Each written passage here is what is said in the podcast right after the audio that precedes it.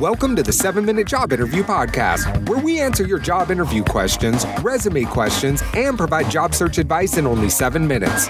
And now, your host, Dayvon Goddard. Hey, how's it going, everybody? It's Dayvon here with the 7 Minute Job Interview Podcast, where we help young professionals advance in their careers. And we do so by answering your questions. So, with that being said, let's jump into today's question.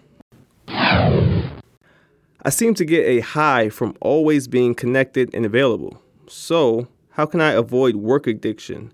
How do I effectively set boundaries at work? Now, so most people they're going to take this approach, right? They're going to say, don't overwork yourself. Um, you don't want to get addicted to the workplace, this and that. But um, you know, just just because I feel like it, I'm going to take the other side because there's another side to this, right?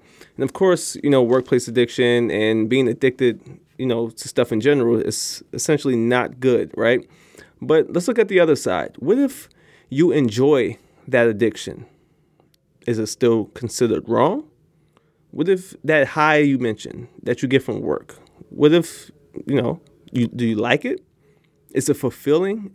Now, when you say high, do you mean is it making you happy? Let's go with that. Let's say it's making you happy. You get a high off the chaos, being connected and available at all times, right? If you love that, if that's what you like, if that's what gets you up in the morning, if that's what motivates you to move forward and accomplish your goals, is that really a bad thing? Just be, is it? You know, who's to say? The thing is, none of us can judge because we all live different lives, you know.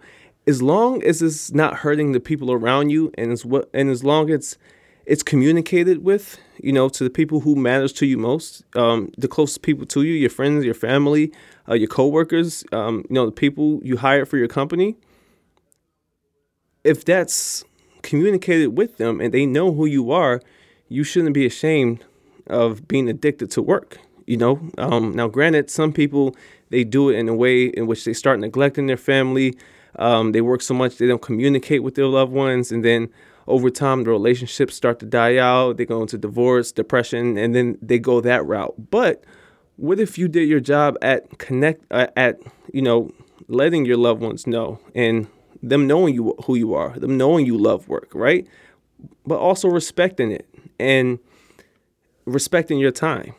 And it's a mutual understanding there right? And they know who you are. And that's why they're your friend in the first place, right? So you have to think about if you if you know if you're addicted to work and you feel like this is something you love to do and like you said it gets you high um, i don't know if it's if that correlates to happiness um, but that, that, that's something to think about that's something to think about because as i mentioned everyone's lives is different everyone right it's all different so you can't set this one um, standard and expect everyone to follow it, right? Um, some people are addicted to work. And as I mentioned, it, it affects them negatively. But some people are addicted to work and they do it and they do it in a way that works for them. You know, um, for instance, um, Gary Vaynerchuk. I wouldn't say he's addicted to work, but the guy works 15, 16 hour days and he has an entire family.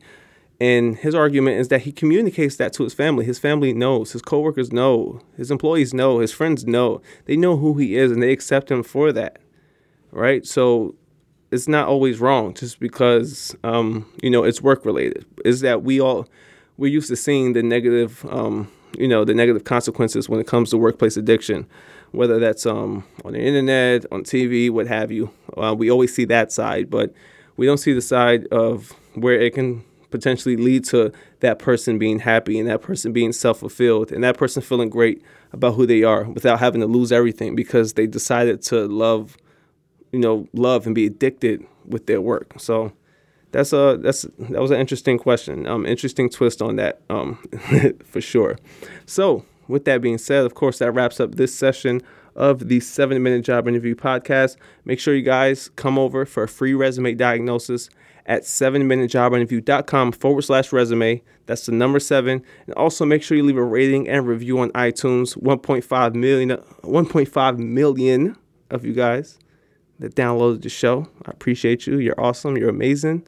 You're the best. And lastly, contact me on LinkedIn, D A Y V O N G O D D A R D.